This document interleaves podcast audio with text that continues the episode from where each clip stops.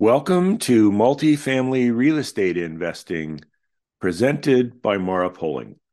My name is Pat Poling. I'm the founder and CEO of Mara Poling.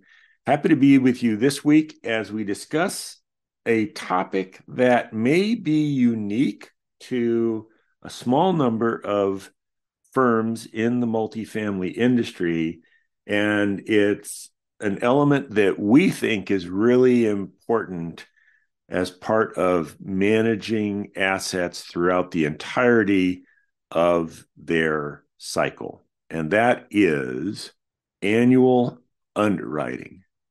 Now, most, and I say most, really all deals are underwritten for the acquisition.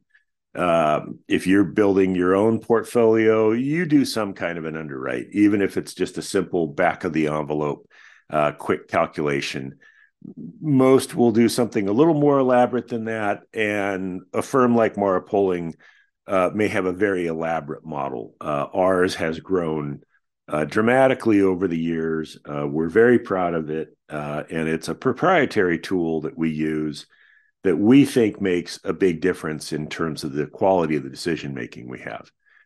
But we also do an annual underwrite, not just an underwrite at the acquisition. So, why would we do that? How do we do it? What's that look like?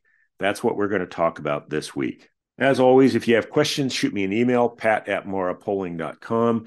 Don't forget to swing by the Learning Center at marapoling.com, M A R A P O L I N G.com.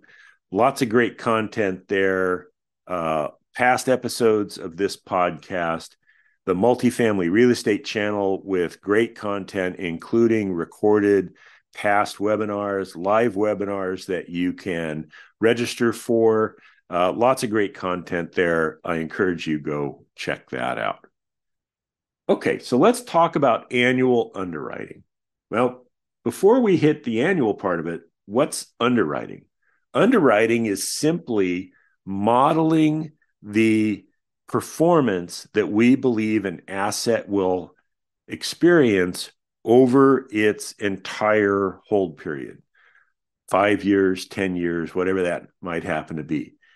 Simple underwriting would be this is what my rents are today. This is some of the other income I get. Here's what my expenses are. This is the amount of net operating income I have.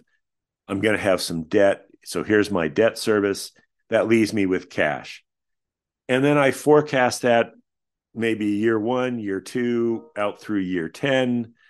And I look at it and say, well, I'm going to sell at the end of year 10. How much do I think I'll sell for based on how much NOI I'm generating?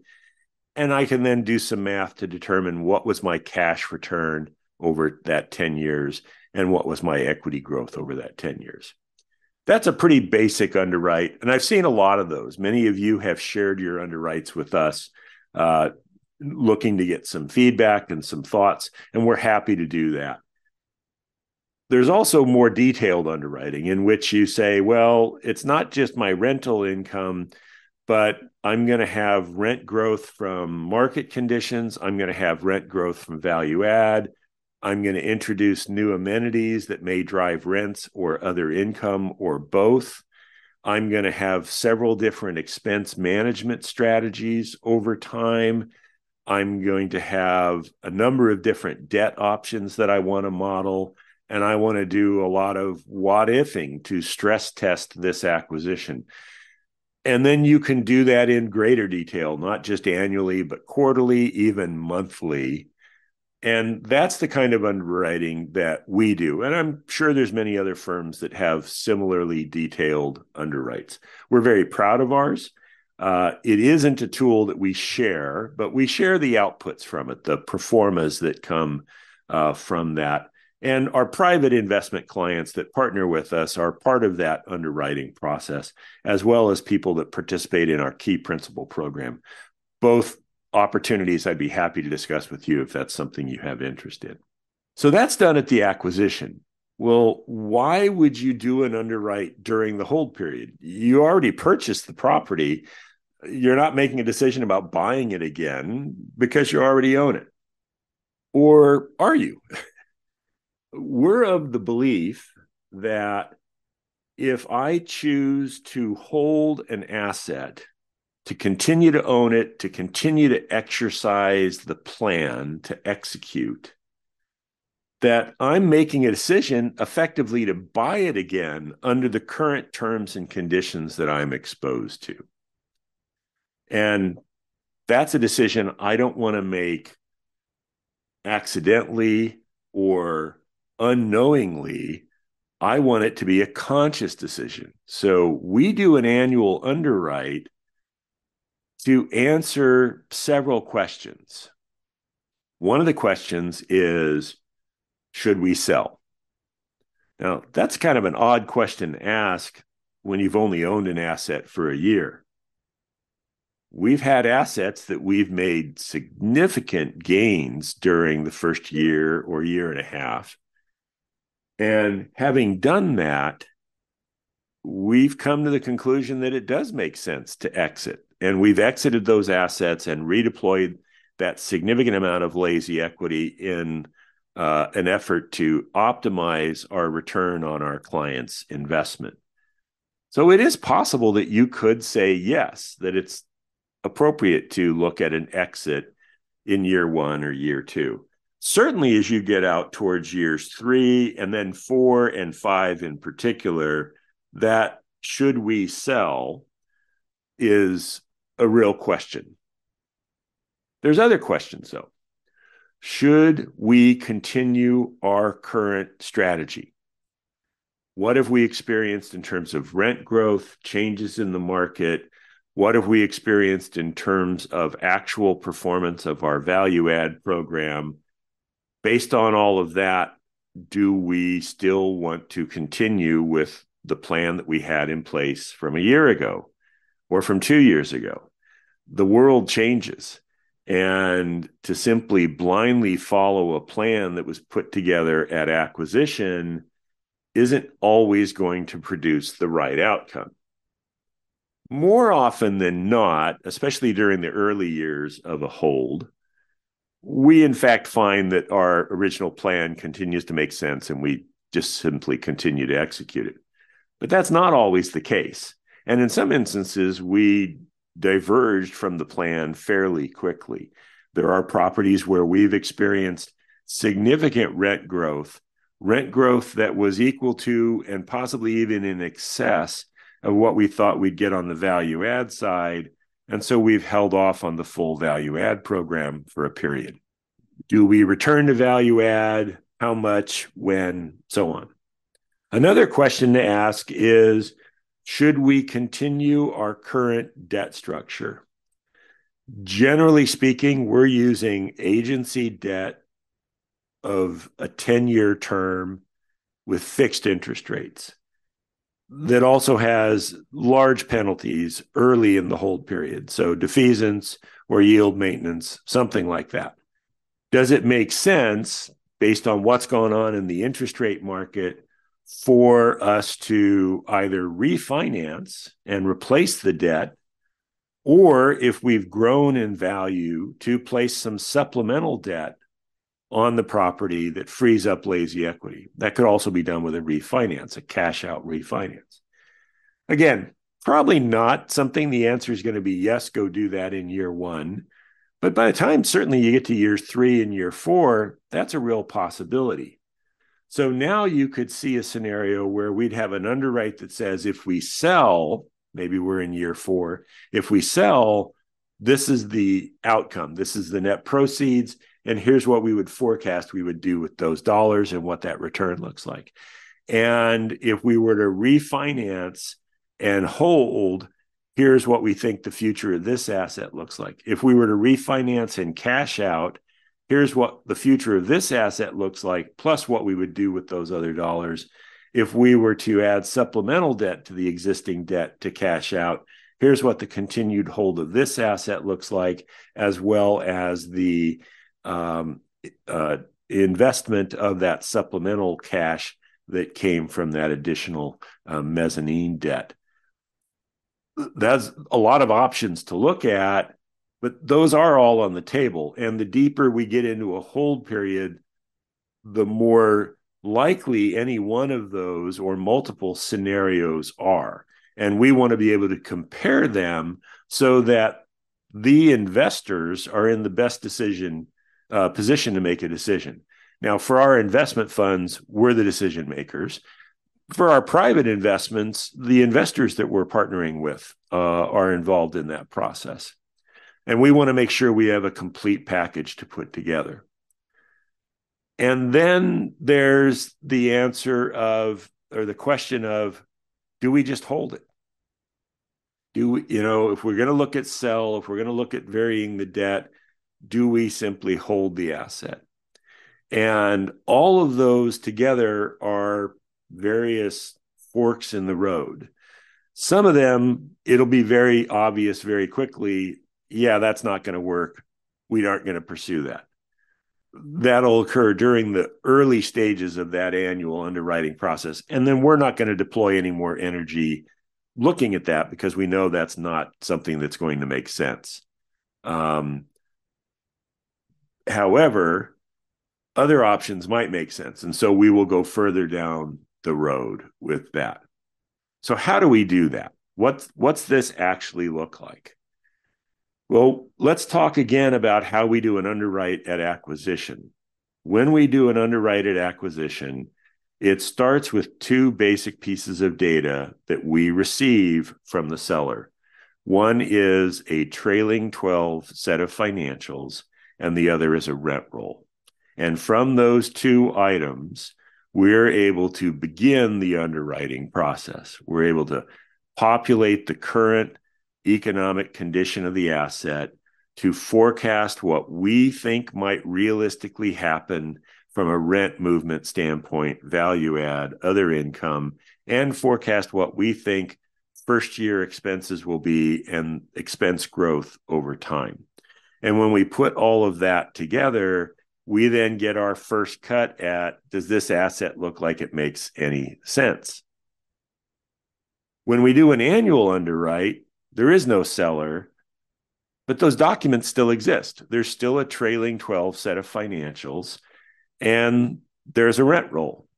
So we start with those in the same way that we would if we were buying the asset. We just know a lot more. We know a lot more about the asset. We know about the condition of the property. We have a much better handle on what kind of capital needs to be deployed. We can uh, put our plan in for what we're going to be doing.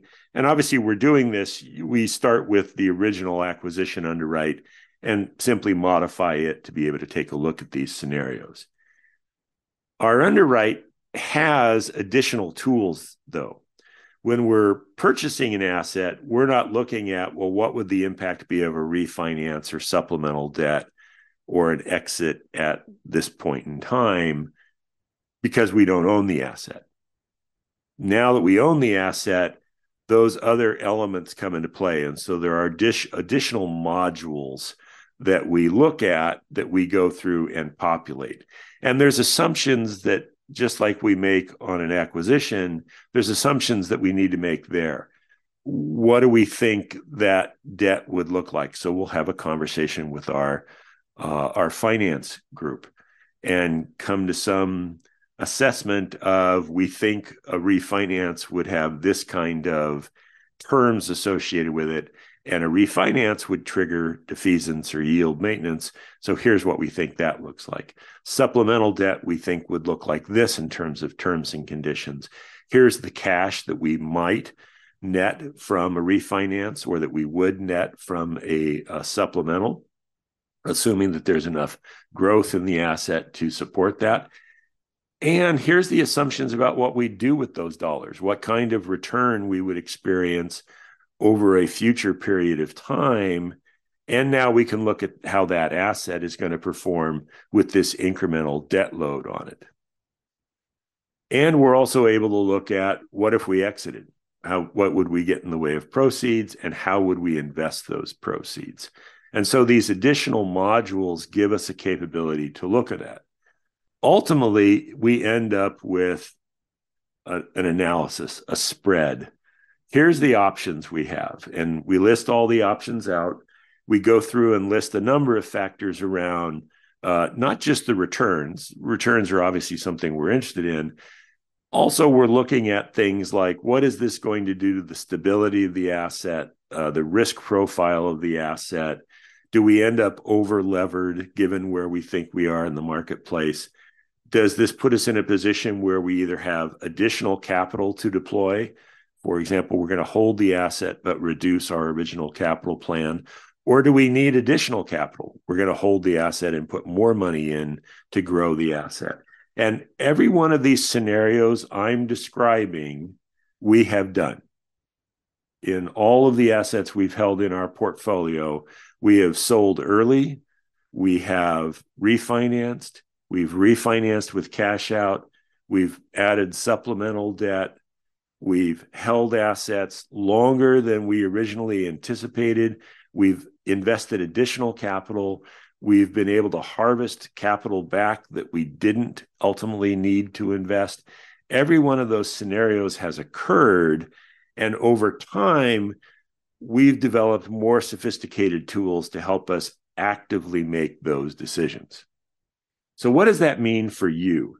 Well, if you're a passive investor investing with Mara Poling or a sponsor, someone like Mara Poling, then that's something you might want to inquire about and understand how often do you take a look at the assets and make decisions about these kinds of items about selling about uh, debt structures about uh, cash out and so on and if you get an answer that makes sense well that's great if you don't well, that may be something in future decisions that is something of value to you that you want to add to your list. Now, if you're building your own portfolio, I would encourage you to one, not only have an underwrite of whatever level of detail you're comfortable with up front. I would encourage you every year to sit down and pull that underwrite out and go through and do some sort of updating to it at a minimum, list out the questions and see if you have data that helps you make a decision about any of those forks in the road. We find this very valuable when we have, in the last few years, come to that place where, hey, it's time to make a decision. Probably 70% of the time, the decision the data ends up guiding us to is the decision we kind of felt like was the right decision up front. There's a reason your gut says what your gut says, that your instinct has been developed that way. And as I said, it's probably 70%, maybe it's 80%. It's not 100%. There are absolutely decisions we have made that I looked at and said, huh, that's probably not the direction I would have taken had you simply asked me cold what do you think about this asset and what should we do? That's the value of doing an annual underwrite. Our objective is to be data based in all of the decisions that we make. It, one, we think it produces the highest quality of decision. And two, it's very freeing as a decision maker, and uh, uh, within our organization, we have a great group of folks that work together to put those uh, analyses in place and make recommendations. For our investment funds, I am personally the decision maker. I'm the one that ultimately says, yes, let's go do that, or no, I don't agree with that. Bring me more data and let's get to a better decision. It's very comforting as a decision maker to have data that points me in what ultimately we think is the right direction, as opposed to laying my head on my pillow at night, hoping that my gut was taking us in the right direction, which, as I said, 70, maybe even 80% of the time, those match up. Not every time. So I encourage you, whether you're a passive investor or whether you're an active investor with your own portfolio, seek out investments that take advantage of annual underwriting and ask questions so that you can develop a better understanding of why this continues to be a good investment for you. I hope you found this valuable. I'd like you to join us next week when we return to our investment thesis process. And we're going to be talking about Goldilocks class, Class B multifamily, and why we think it's the right asset class within multifamily to invest in. So, thanks for joining us this week, and join us next week for that special episode of Multifamily Real Estate Investing presented by Mara Poling.